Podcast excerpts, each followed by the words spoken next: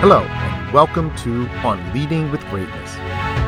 I'm Jim Salvucci of Guidance for Greatness. This week's installment Manufacturing Authority Using Radical Transparency. Responsibility without authority is misery. How can you use radical transparency to manufacture authority? My on campus job during college was to build sets for the theater program. I had done this sort of work in high school, and building sets at the local community theater was one of my summer jobs. At the college, the technical director was our ultimate boss, and she rarely left her office, instead, delegating direct supervision of the student workers to a full time assistant. For some reason, though, during my sophomore year, there was no permanent assistant, so the technical director turned to me as the most experienced set builder all of 18 years old to get things done. To put this in perspective, I was paid no more money than any other student worker. I had no new title, and no one was informed about my special status. Oh, and I almost forgot to mention, I was apparently very stupid. Every day, I would go to the technical director's office to learn what needed to be done. Then I was charged with passing that info on to the other student workers, my peers, organizing their work, and keeping them on task. If you know anything about systems, you know what happened next. Several of the student workers literally laughed in my face. They just refused to do anything but hang out long enough to get a paycheck. I knew enough to realize that tattling to our boss would work only once and would make me look even weaker than I was. Plus, I was too self conscious to admit my weakness, so I was stuck holding the bag. It was a miserable year, but I learned an important lesson. Having responsibility without authority is entirely untenable. It's like nailing someone's shoes to the floor and expecting them to fetch you a coffee. I vowed then and there to never allow myself to be put in that position again. If you've ever had a job, though, you probably already know I was forced to break that vow over and over. The power of radical transparency. Decades later, when I was a dean at a university, I was put in charge of the study abroad program, which I've written about before. Our study abroad was strictly short term faculty led trips rather than individual students being sent abroad for an entire semester. When my boss conferred the role upon me, like my college technical director, he did not bother to announce my new responsibilities to the university, so I did not even have the illusion of his authority behind me. Yes, I was a dean, but my supervision only extended to my own purview while the study abroad program was university wide. I needed a strategy.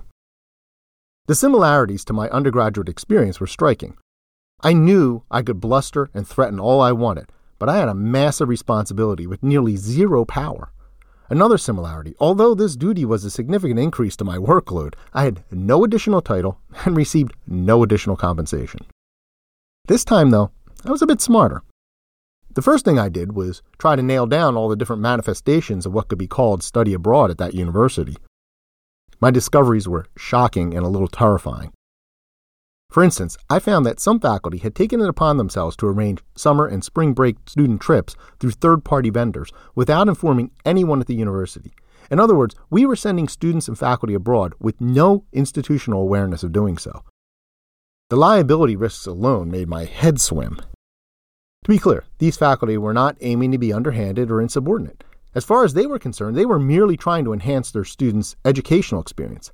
Because my predecessor in heading up study abroad was inept, these folks just found ways to work around him. Others were more responsible and ran their trips through the business office, but even they did not appear on any comprehensive list of study abroad trips because there was no list. We had little idea how many students, faculty, or staff went abroad. My task was to get all these people on the same page, or at least in the same book.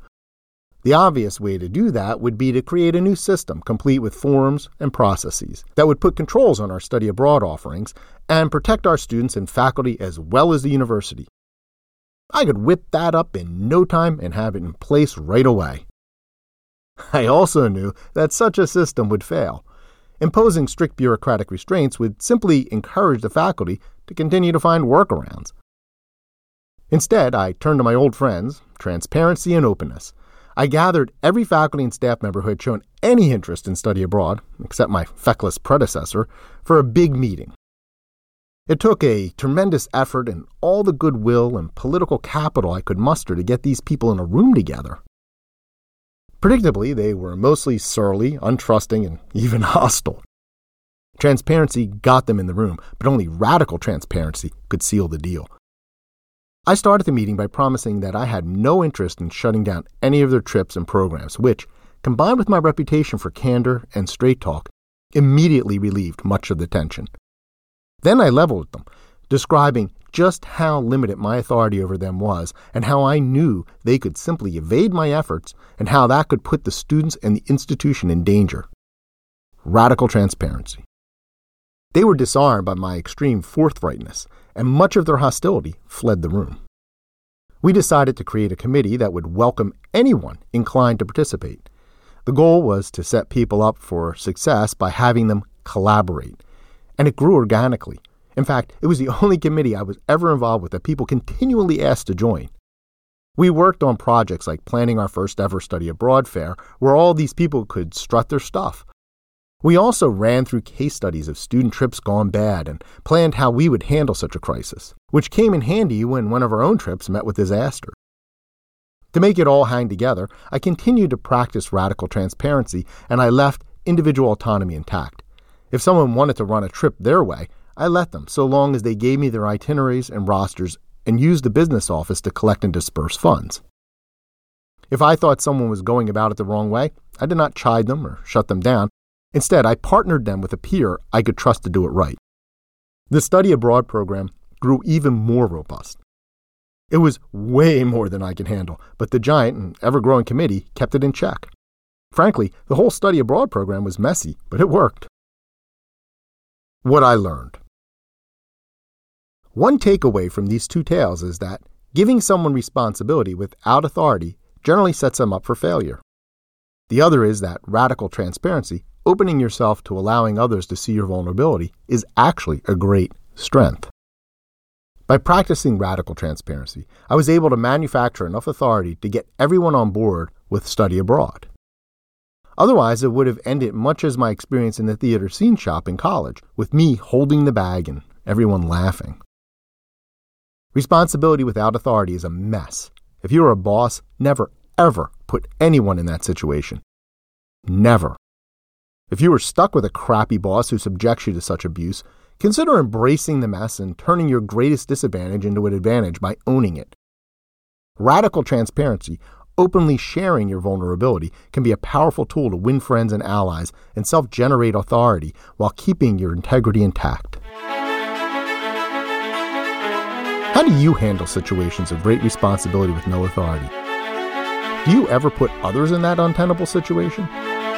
You can learn to practice radical transparency, and I can help. Click on the essay for your free consultation and gift. Share your thoughts on this topic or participate in the discussion by leaving a comment or by contacting me directly by email info at guidanceforgreatness.com. You'll need to register with Substack to leave a comment, which is painless and free. Please share this post on social media, and don't forget to subscribe to have on Leading with Greatness sent weekly to your inbox. I look forward to hearing from you.